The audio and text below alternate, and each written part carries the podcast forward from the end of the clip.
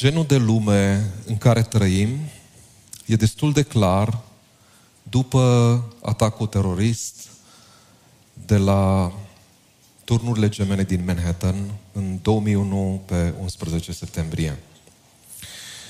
Dacă ne gândim la cutremurul din Turcia, Siria, pe 6 februarie 2023, doar anul acesta, sau la cel din Turcia, cel din Maroc, în urmă cu o lună, pe 8 uh, septembrie, la o distanță de doar două zile, a venit uh, potopul în Libia, în localitatea Derna. Un deșert transformat în mare în doar câteva secunde. Așa descriu oamenii din Libia tragedia care a avut loc în estul țării. Puternica furtună Daniel a lovit Libia duminică pe 10 septembrie, după ce a afectat Grecia, Bulgaria, Turcia. Două diguri au fost sparte în munți de deasupra portului Derna. Viitor a rezultat distrugând părți însemnate din acest oraș, care are undeva la 100.000 de locuitori. Potopul de 10 metri a venit în toiul nopții, în timp ce oamenii dormeau. A măturat totul în calea lui. Pierderile de peste 11.000 de vieți. Imaginile apocaliptice. Suferințele inimaginabile în sufletul celor rămași. Cu siguranță trădează fragilitatea vieții și întrebările fără răspuns cu care rămânem noi. Scriso, scritorul Peter de Vries numea problema suferinței drept semnul de întrebare înfipt în inima noastră ca un cârlig de prin spești. Oare cum sună de pe margine și din mijlocul tragediei răspunsul la întrebările noastre? După izbucnirea și descărcarea emoțională a lui Iov din capitolul 3, după urletul de durere, încep explicațiile și întrebările. De la capitolul 4 până la 37 vom avea parte de aceste runde succesive de frământări, întrebări și răspunsuri. Pentru ca la final să-L auzim pe Dumnezeu și ce zice El unei astfel de situații. Observați cât de sugestivă imaginea cu cârligul care ți se agață în inimă și nu mai pleacă până nu ajungi la un răspuns satisfăcător. Pentru a vedea cât de relevantă este această carte cu privire la cei care trec prin suferință, gândiți-vă cum reacționează în general oamenii când aud de o tragedie, când aud de un necaz, de o situație imposibilă. Prima întrebare care le vine în minte, unii o și rostesc. Da, ce-au greșit? Ce s-a întâmplat? Asta ca să vedeți relevanța cu care Elifas intră în acest tărâm al dezbaterii. Încă o dovadă că suntem atât de aproape de tot ceea ce se întâmplă în lumea reală. Atunci când vine vorba de durerea altuia, avem tendința să teoretizăm, să considerăm că sigur se face vinovat de ceva, stăm sfaturi, să privim detașat, să rănim fără să ne dăm seama și dintr-o dată devenim foarte spiritual. Iov 5 cu 8. Eu aș alerga la Dumnezeu. Lui Dumnezeu, ea spune în cazul meu. Ei, când vine vorba de noi, când ești în mijlocul suferinței, suferi, agonizezi, te roade acel de ce al situației, îți dorești ca cineva să te înțeleagă, te îndoiești de bunătatea lui Dumnezeu, te revolți, ne înveninăm, deznădăjduim, simți că viața ți-a ajuns uneori o povară. Iov 6 cu 4. Săgețile celui atotputernic m-au străpuns și sufletul meu le suge o trava și groaza Domnului bagă fiori în mine. Iată cum vorbește un om în tragedie. C.S. Lewis a scris o carte, Problema durerii, în 1940.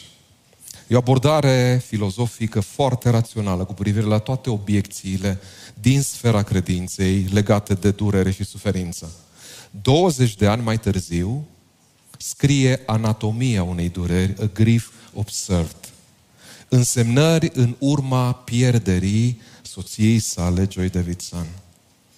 Iată o însemnare din aceste caiete care nu intenționa să le publice, ci era o conversație între el și Dumnezeu și există o radiografie tulburătoare cu privire la ceea ce citim în Iov, sentimentele de îndoială în care simte că Dumnezeu s-a întors împotriva lui în anumite momente, că nu-l aude. Așadar merită citit. Uitați ce zice la un moment dat. Cancer, cancer și iar cancer. Mama mea, tatăl meu, soția mea. Mă întreb cum îi vine, cui vine rândul. Cartea pe care o citești, cel puțin felul în care vorbește Iov, în această atmosferă a durerii, te introduce. Și așa cum vom vedea, tradiție și experiență, de la început te învață să pendulezi.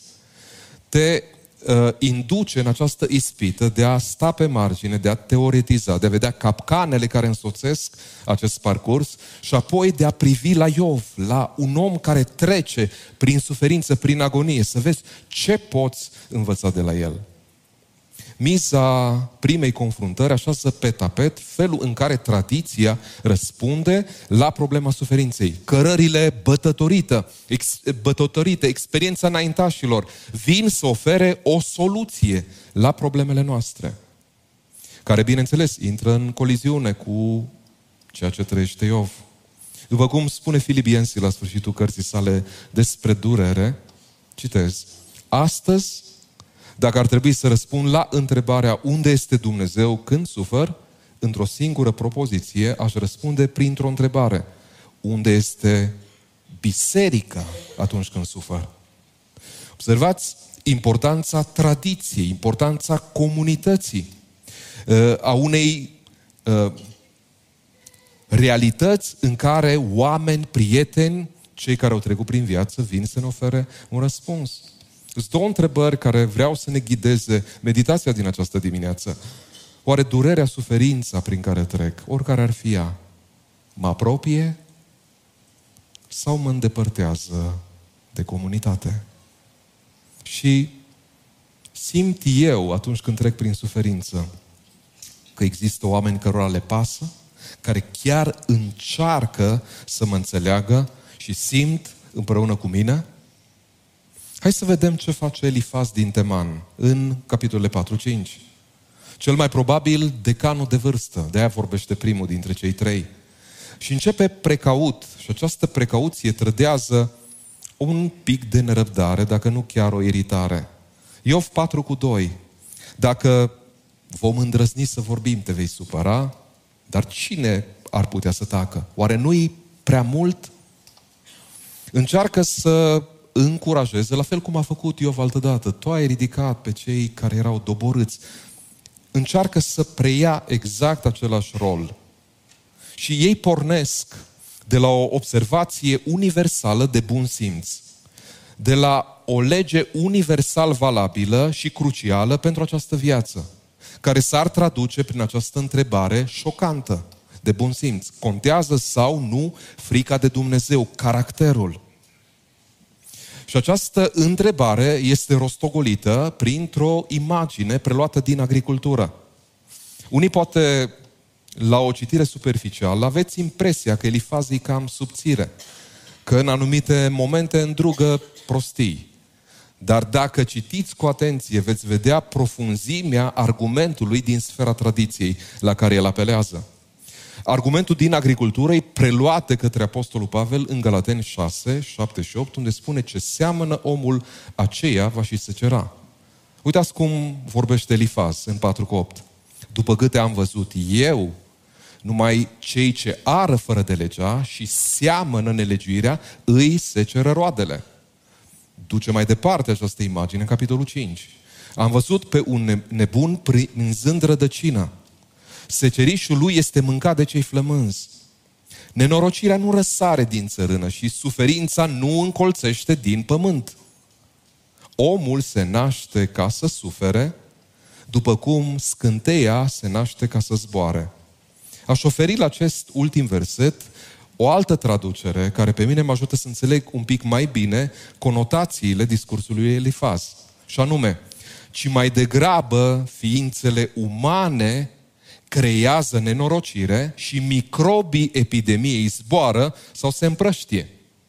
Observați ce face Elifaz. Ființele umane, în mod inevitabil, vor păcătui. Prin urmare, ar trebui să se aștepte la suferință. De fapt, argumentul lui Elifaz nu-i că ai păcătuit și gata, ci asemenea polenului care zboară prin atmosferă, ei poartă microbii epidemiei și nenorocirii gata să contamineze o societate. Răul individual se propagă aducând blestem și nenorocire. Amenințarea plutește în aer. Gândiți-vă la ceea ce se întâmplă, la ceea ce face Hamas în Israel. Observați cum răul, nemulțumirile, problemele personale creează acest instinct de a uh, retalia, de a te răzbuna, de a echilibra lucrurile. Tot argumentul lui Elifaz este construit din perspectiva tradiției și observației empirice. La finalul capitolului 5 reia această imagine din agricultură și încearcă să-l încurajeze pe Iov. Îți vei vedea sămânța crescându-ți și odraslele înmulțindu-ți se ca iarba de pe câmp. Vei intra în mormântul tău la bătrânețe. Ca snopul strâns la vremea lui. Iată ce am cercetat noi. În original este acest plural al tradiției, al comunității. Și așa este, ascultă căci sunt spre folosul tău. Aduți aminte? După câte am văzut eu, iată ce am cercetat noi. Bildad construiește tot din matricea tradiției în capitolul 8, în episodul următor. Uitați ce spune. Întreabă pe cei din neamurile trecute și ia aminte la pățania părinților, căci noi suntem de ieri și nu știm nimic. Zilele noastre de pe pământ nu sunt decât o umbră. Cât de bine sună lucrul acesta pentru noi care trăim în secolul 21 și avem impresia că tradițiile n-au nicio valoare. Dacă sunteți familiarizați, C.S. Lewis și-a ales perioada medievală și renascentistă, pentru că el a avut să se scalde într-o perioadă total diferită de cea în care trăia, pentru a avea repere uh, de comparație față de situație, context, lumea în care se mișcă și aș putea cântări în felul acesta realitatea și opțiunile în viață. Unde crezi că greșește Elifaz? În primul rând, a zice, și de aici pleacă totul, atunci când insinuează că suferința lui Iov este din cauza păcatului, că sigur a făcut ceva. Nu știu cum vă sună voi, vouă lucrul acesta, uh, când e vorba de o întâlnire între prieteni, aștepți ca celălalt să se uite în ochii tăi și să-ți spună unde ai greșit. Pentru mine, cele mai deranjante nuanțe sunt cele neclare, vagi, în care îți dă de înțeles că sigur uh, ai greșit și te faci vinovat de ceva. Imaginează-ți că ai trecut printr-o tragedie, cineva vine și îți spune o predicuță cu privire la păcatul generațional, la lucruri din trecut care trebuie descălcite, că sigur de acolo ți se trage situația asta. Cum te ajută? Nu-ți vine să îl inviți să părăsească încăperea? Acum gândiți-vă la adolescenții noștri. Cum reacționează în momentul în care cineva din familie insinuează, își imaginează un rău pe care el nu l-a făcut. Ați văzut cât de vehemenți, cât de rapid uh, ripostează. Aceasta e lecția pe care o învățăm. Câtă mâhnire produce răul imaginar față de o persoană apropiată care este lângă tine. Asta e prima greșeală capitală pe care o face Elifaz. Uh, cea de-a doua îi prin faptul că limitează explicația suferinței la o singură cauză. Un episod relevant este cel din Evanghelia după Ioan, capitolul 9. Hristos este din templu și ucenicii dau nas în nas cu acel orb din naștere. Și iau o întrebare. Învățătorule, cine a păcătuit? Omul acesta sau părinții lui de s-a născut așa? Și Hristos spune, nici omul acesta, nici părinții lui. Observați, Hristos lărgește aria uh, experiențelor și a cauzelor explicative atunci când o persoană este lovită de soartă, când trece printr-o, printr-un necaz în această lume. Premisa că se cerăm ceea ce semănăm este adevărată, dar faptul că se cerăm doar ceea ce semănăm este falsă în cazul lui Elifaz. Și observăm aici un lucru extrem de important și îngrijorător. Fiecare dintre noi operăm cu anumite proiecții. Vedem, auzim un anumit lucru și ne facem o idee, avem o bănuială. Emitem o anumită ipoteză, care nu e greșită, ci marea problemă este în ce măsură suntem pregătiți să ne interogăm proiecțiile, ipotezele cu care operăm în viață. Dumnezeu le va cere socoteală prietenilor lui Iov la final, pentru că au rămas neclintiți în acest fanatism, în aceste idei cu care au plecat la drum. Și lucrul acesta ne arată natura îngrijorătoare a ipotezelor. Și anume că ipotezele neverificate devin prejudecăți care ne guvernează viața și adâncesc suferințele celor din jurul nostru. Asta îți dă o idee cu privire la cât de complicată e viața asta și cât de greu îi să o gestionezi în anumite momente. Și nu e simplu pentru nici unul dintre noi. Pe de altă parte, există încă o cauză, lipsa compasiunii în fața tragediei. Nu știu cum ați citit voi finalul capitolului 2, unde spune prietenii lui au venit, când au văzut necazul, nenorocirea care au, eh, care au venit peste Iov și șapte zile l-au plâns, eh, n-au scos o vorbă și-au sfâșiat mantalele, au aruncat cu țărân în văzduh. Toate astea mie îmi demonstrează că erau oameni de bună credință, oameni cu bun simț, care au văzut tragedia, care plâng și care empatizează cu Iov. Și atunci unde e problema? Cred că problema pleacă de la faptul că, în general, cine n-a trecut prin așa ceva are tendință să privească mult prea detașat. Și detașarea asta alunecă și construiește un complex de factori care până la urmă ne decuplează și ne deconectează de durerea prin care poate trece cineva. Proiecția neverificată, detașarea, lipsa compasiunii, corectitudinea doctrinară și spita sfătoșeniei, Cred că mulți ați trecut prin situații în care cineva apropiat a trecut printr-o suferință. Și aduceți-vă aminte cum v-ați blocat. Parcă nu știați ce să ziceți. Și unii, din exces de zel, avem tendința să improvizăm, să dăm sfaturi, să devenim spirituali, să spunem cum ar trebui să reacționeze celălalt. Aici e greșeala. Cel mai mult bine pe care îl poți face e să-l îmbrățișezi pe celălalt. Să recunoști, nu știu ce să spun în situația asta. Mă simt uh, atât de umil, atât de inadecvat față de situația și problemele prin care treci tu. Observați cât e de greu uneori. Mai o altă cauză pe care o văd la complexul ăsta de factori este incapacitatea de a tolera ambiguitatea. Am rămas șocat Uh, să întâlnești adulți care uh, sunt atât de rigizi în anumite idei, nu văd nuanțe, nu uh, cântăresc anumite aspecte într-o viață atât de complexă. Și experiența lui Iov exact asta ne arată, exact asta demonstrează. Lucru care îl împing pe Lifa și prietenul lui în această inflexibilitate fanatică. Și o altă greșeală pe care o face Elifaz e prin faptul că îi refuză lui Iov orice drept de a protesta în situația în care se află. În Iov 4, 10 și 11, nu cred că Iov n-a citit această nuanță. Mugetul leilor încetează, dinții puilor de lei sunt zdrobiți, leul bătrân piere din lipsă de pradă și puii leoaicei se risipesc.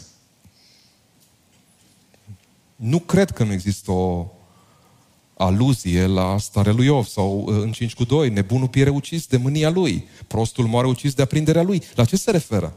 Păi dacă citești capitolul 3, uh, cum dă glas durerii, urletului și blastămă ziua în care s-a născut, uh, vorbește ca un fel de decreație cu privire la lună, la stele, vorbește numele tuturor celor loviți de soartă în lumea asta și reacționează ca și cum vorbește în numele lor, în numele lor și zice, e mai bine să nu existi într-o lume ca aceasta. De ce dă Dumnezeu zile unui om care suferă în halul acesta? Și fiecare dintre noi cunoaștem cel puțin o situație reală de viață. Vezi cum te agață, cum te conectează. Iată întrebările sfredelitoare. Cum se poate să ai o teologie corectă cu privire la păcat și să fii atât de insensibil față de durerea prin care trece celălalt? Și doi, unde este biserica atunci când sufăr? Haideți să vedem acum răspunsul lui Iov în următoarele două capitole, 6 și 7. Dacă metafora dominantă din discursul Elifaz este cea semănatului și seceratului, metafora folosită de Iov este cea a gustului. Iov 6, 1 la 7. O, dacă mi s-ar putea cântări durerea sau insulta. Durere plus insultă. Și dacă mi-ar fi pusă pe talere întreaga nenorocire, ar fi mai grele decât nisipul mării. De aceea mi-au fost atât de nesăbuite cuvintele, căci săgețile celui atotputernic m-au străpuns, iar Duhul meu le bea o trava. Observați cum suferințele fizice produc efecte negative în psihic, în suflet, în căutările și frământările tale. Spaimele lui Dumnezeu se înșiruie împotriva mea. Oare rage măgarul sălbatic când are iarbă? Sau mugește poul când are nutreți? Poți mânca cei fără gust și fără sare? Are vreun gust albușul de ou? Orice lucru de, de care aș vrea să nu mă ating, acela e hrana mea, fie cât de grețos ar fi. Poftim! Cum vorbește un om care trece, care se află în acest pasaj al suferinței? Lucrurile se schimbă radical atunci când e vorba de tine. Când tu ești cel care trece prin suferință. Răgnetul leilor încetează, zice Elifaz. Iov îi răspunde, spiară măgarul sălbatic când are verdeață? Adică fără motiv? Elifaz îl avertizează, Iov, s-ar putea să fie prea mult, e periculos ce faci. Urli fără motiv? Îl întreabă Iov. El face rana și tot el o vindecă, zice Elifaz. Săgețile celui atotputernic m-au străpuns și sufletul meu le bia veninul imaginea războinicului divin care de obicei îl vezi luptând pentru poporul lui Dumnezeu. Imaginea este exact răsturnată. Îl vezi că luptă împotriva aleșilor lui Dumnezeu. Cel care e lovit în situația asta are impresia că Dumnezeu are ceva cu el. Nu că îl încearcă, ci că vrea să o termine, să-l nimicească. Oare realizăm cât de copleșitoare pot fi emoțiile pe care le trăiește o persoană lovită de tragedie? Cuvintele astea au o forță de nedescris. Ferice de omul pe care îl ceartă Dumnezeu. O, de ar fi cu putință să mi se cântărească durerea. De ar vrea Dumnezeu să mă zdrobească, mi-ar face o favoare. Nădejdea sprijinește pe cel nenorocit. Ce predică frumoasă. La ce să mai nădăjduiesc când nu mai pot? Vei avea, vei avea fericire în cortul tău. Ochii mei nu vor mai vedea fericirea. Cât de ușor e să privești de pe margine, cât de agonizant este să fii în mijlocul durerii. Imaginea cântarului, a săgeților înveninate și a gustului ne ajută să sondăm adevărata realitate și dimensiune a suferinței prin care trece Iov. Dacă Elifaz apelează la legea cauzalității, ce seamănă omul, aceea va și se cera. Iov îi întoarce favoarea și pornește invers. De la efect la cauză. Oare urli fără motiv? Viața e insuportabilă și se aseamănă cu o mâncare grețoasă care îți stă în gând. Asta e senzația acută pe care o are Iov, cu zece sicrie și cu o boală incurabilă de piele. La ce să mai nădăjduiesc când nu mai pot? Poate ați remarcat unii repetiția legată de sentimentul deznădejdii. Și întrebare, cum poți să fii atât de sadic și să nu acorzi un dram de speranță și de mângâiere cuiva care trece prin încercare? Oare ce ar trebui noi să învățăm când privim la Iov? Ce învățăm din atitudinea lui? În primul rând că nu reprimarea, ci exprimarea onestă a durerii este calea de unde începe vindecarea. În loc să-și înfrâneze impulsul de a protesta, cum îi sugerează Elifas, Iov dă glas durerii insuportabile. Cei mai mulți traducători sublinează uh, nevinovăția lui Iov, măcar această mângâiere în 6 cu 10, o am că n-am încălcat. Voi apela la o altă traducere care mie mi se pare că surprinde mult mai bine sensul spuselor lui Iov. Citez. Îmi va rămâne măcar această consolare. În timp ce mă zbat în mijlocul durerii necruțătoare, că nu am înăbușit cuvintele celui Sfânt. Exact aceasta e miza. Ă, trăind cuvântul lui Dumnezeu, el reacționează, simte, dă glas gândurilor, trăirilor. Uneori durerea poate fi atât de mare încât singurul răspuns rezonabil pare reprimarea, negarea, anestezierea. Și lucrul acesta poate părea foarte spiritual într-un context unde ești invitat la reverență înaintea lui Dumnezeu. Iov nu procedează așa. Tocmai asta e pericolul ca în mijlocul sfâșierii să te îndepărtezi de Dumnezeu, El rămâne acolo cu întrebările și nelămurile. Asta mi se pare mie credință. Mă regăsesc în impulsul acesta de a mă întoarce în durere și de a trăi în acea mărăciune interioară unde e Dumnezeu. Dar eu face exact pe dos. Uh, învăț lucrul acesta privind la el, reprimarea o formă de necredință, în timp ce protestul este o formă de credință. Nu știu dacă ați remarcat, poate cea mai terapeutică carte din Biblie cu privire la stările noastre emoționale este Cartea Psalmilor. Ați văzut de câte ori apare. Dacă citești cu atenție, s-ar putea să te șocheze. Până când, Doamne, până când? Numai în Psalmul 13 se repetă de câteva ori. Psalmul 22, Dumnezeul meu, Dumnezeul meu, pentru ce mai părăsit? Uite cum vorbește credința. Numai un om care are credință rămâne înaintea lui Dumnezeu să-și caute, să scoată cauza, să găsească un răspuns la tragediile inexplicabile din această viață. Asta face Iov în primele 13 versete din capitolul 6. Și dă glas acelei stărne liniștitoare că Dumnezeu ar face un bine dacă l-ar izbăvi din situația asta. De la versetul 14 lucrurile se schimbă. Și uh, întâlnim un răspuns direct la acuzațiile lui Elifaz.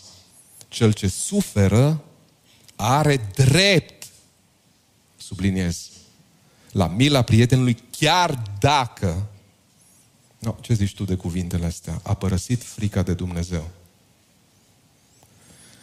Cred că e unul din adevărurile revoluționare din cartea Iov care pe mine m-au marcat când am intrat în această carte. Cel ce suferă are drept la compasiunea prietenului, chiar dacă a părăsit frica de Dumnezeu.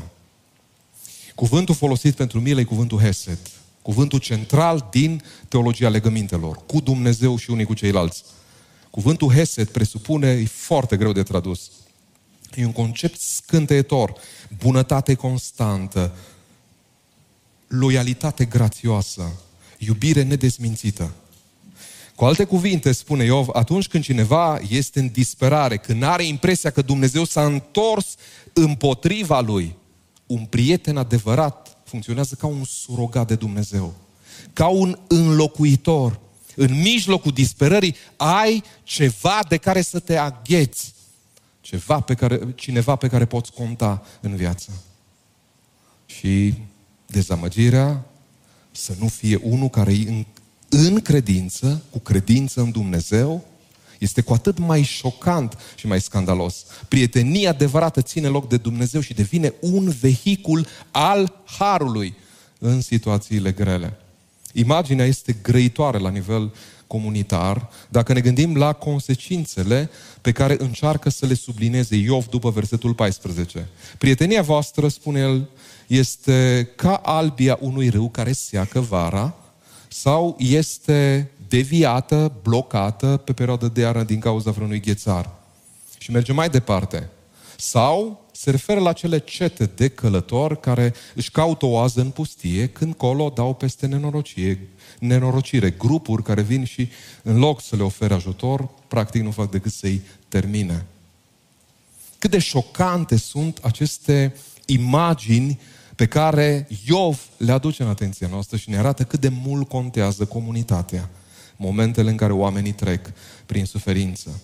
Fără compasiune și loialitate, nici unul din noi nu ajunge la liman. Luna aceasta se împlinesc la sfârșit 8 ani de la accidentul teribil de la colectiv. O imagine pe care nu mi-o pot scoate din minte este aceea a preotului Robu care cu lacrimi în ochi se ruga și era între familiile care au trecut prin acele pierderi. asta e atitudinea corectă a credinței, nu cea care judecă, care dă lecții, care ține predici, ci cea care se coboară între oamenii suferinți care trec prin tragedii. Cea de-a treia lecție pe care ne aduce Iov de la capitolul 7 cu 1. Soarta omului pe pământ este ca a unui soldat și zilele lui sunt cale unui muncitor cu ziua. Ce imagine șocantă! Experiența suferinței te învață cel mai bine. Cât de efemeră este viața pe care o trăiești. Zilele acestea uh, m-am întors la unul din uh, textele clasice ale spiritualității, Imitatio Cristelor, Toma de Kempis. Este un uh, cel mai cunoscut manual devoțional din secolul al XV-lea. Uitați ce zice despre faptul că viața e un abur care se arată puțin tel și apoi piere. Așa ar trebui să te porți în orice gând și fapta ta, ca și cum ar trebui să mori chiar azi. De ai văzut vreodată un om murind, gândește-te că și tu vei pleca curând pe același drum. Dimineața, gândește-te că nu vei ajunge poate până de seară. Iar seara gândește-te că nu vei vedea poate ziua de mâine. Fii pregătit totdeauna și trăiește în așa fel ca moartea să nu te surprindă niciodată nepregătit. Cu partea de la final suntem de acord cu toții. Mi se pare un pic morbidă partea asta la altă, să te trezești în fiecare dimineață că poate nu apuci seara și seara să te gândești că poate nu apuci uh, dimineața. Dar observați acuitatea cu care privește un om care a trecut prin tragedii, care știe că viața scapă printre degete. Nici unul dintre noi nu are control cu privire la ziua de mâine. Mă gândesc într-o cultură din asta paradisului pe care încercăm să ni-l creăm aici, al siguranței, al confortului, al bunăstării și al divinizării corpului în zilele noastre. Cum sună îndemnurile lui Toma de Kempis sau ceea ce ne spune Iov? Senatorul Richard Neuberger, cu puțină vreme înainte de a muri de cancer, a scris următoarele lucruri. A fost atât de penetrante în sufletul meu aceste cuvinte. Citez. A survenit o schimbare pe care o cred irreversibilă. Problemele legate de prestigiu, de succesul în politică, au devenit brusc neimportante. În acele prime ore, când am realizat că am cancer, nu m-am gândit la locul meu în senat, la contul meu bancar sau la destinul lumii libere. Din momentul diagnosticului, nu m-am mai certat cu soția. Obișnuiam să o cert pentru că strânge tubul, tubul de pastă de dinți din capătul care nu trebuie și că nu acordă suficient atenție poftei mele de mâncare capricioase, că întocmea liste de invitați fără să mă consulte, că dădea prea mulți bani pe haine, în acest moment, fie nu mai am cunoștință de astfel de lucruri, fie mi se par irelevante. În locul lor și-a făcut apariția o nouă apreciere a lucrurilor care altădată păreau că vin de la sine. Prânzul cu un prieten, scărpinarea urechilor lui Mafet și sunetul torsului ei, compania soției, cititul în noaptea unei cărți sau unei reviste, în conul liniștit, de lumină a lămpii de deasupra patului, deschiderea frigiderului în căutarea unui pahar cu suc de portocale sau unei felii de prăjitură cu cafea. Cred că pentru prima dată îmi savurez viața. În sfârșit realizez că nu sunt nemuritor. Mă cutremur când mă gândesc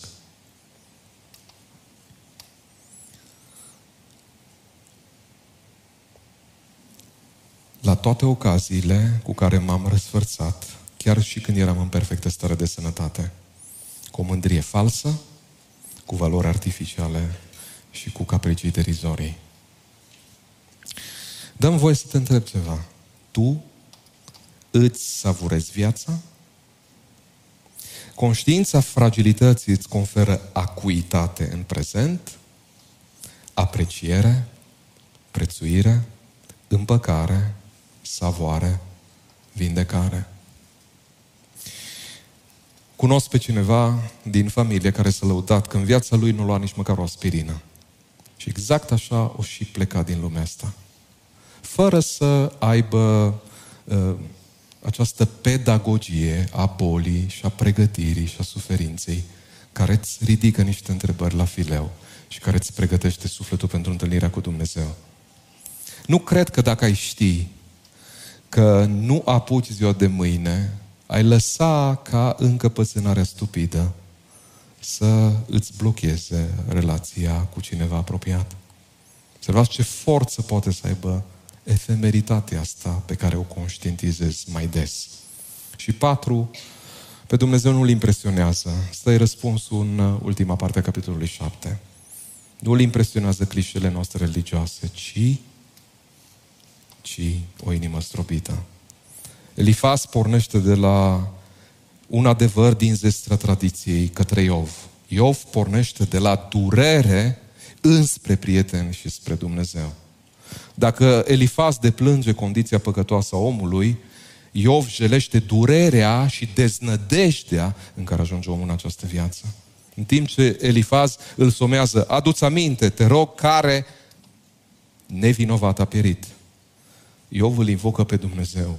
Adu-ți aminte, Dumnezeule, că viața mea e doar o suflare. Iov se întoarce înspre Dumnezeu, așa cum îl sfătuiește Elifaz, dar nu ca să se pocăiască, ci pentru a da glas strobirii sale. Am selectat câteva versete, ca să nu fie prea opositoare din capitolul 7. Mă cul și zic când mă voi scula, că se va sfârși noaptea și mă satur de frământări până în revărsatul zorilor. De aceea nu-mi voi ține gura, ci voi vorbi în liniștea inimii mele. Mă voi tângui în amărăciunea sufletului meu. Căci zic, patul, când zic patul mă va ușura, culcușul îmi va alina durerea. Atunci mă înspăimânți prin visuri și mă îngrozești prin vedenii. Pentru ce mai pus țintă săgeților tale? De am ajuns o povară chiar și pentru mine însumi. Un prieten care a plecat la Domnul, unul dintre cei patru pe care am pierdut în pandemie, în mod ciudat, n-a murit nici uh, de COVID, n-a murit uh, nici de cancer, a descoperit că are cancer, ne-a chemat să-i facem ungerea, m-a sunat în următoarea zi, au zis fizic nu s-a schimbat nimic, sufletește saltom. E unul din oamenii care au experimentat în două faze vindecarea. Și prin medicație, prin ajutorul medicilor, efectiv a dispărut orice celulă canceroasă din uh, trupul lui, din sânge și ca o ironie, nu a murit din cauza asta. Îmi spunea la un moment dat, ne rugam și cu biserica, odată a fost chiar de înviere. Îmi spunea că e groază să închidă ochii, efectele uh, secundare de la citostatice îi dădeau așa stări de groază și coșmaruri, încât nu știa ce să se mai facă. La asta mă gândesc când citesc, mă îngrozești prin vedenii. Vă dați seama, fizic, psihic, în ce hal a putut să ajungă. Cât de greu poate să fie uneori să-ți duci viața de la o oră la alta, nu de la o zi la alta. Romanul cu 26 spune și tot astfel și Duhul ne ajută în slăbiciunile noastre, căci nu știm cum trebuie să ne rugăm. Dar însuși Duhul mijlocește pentru noi cu suspine negrăite.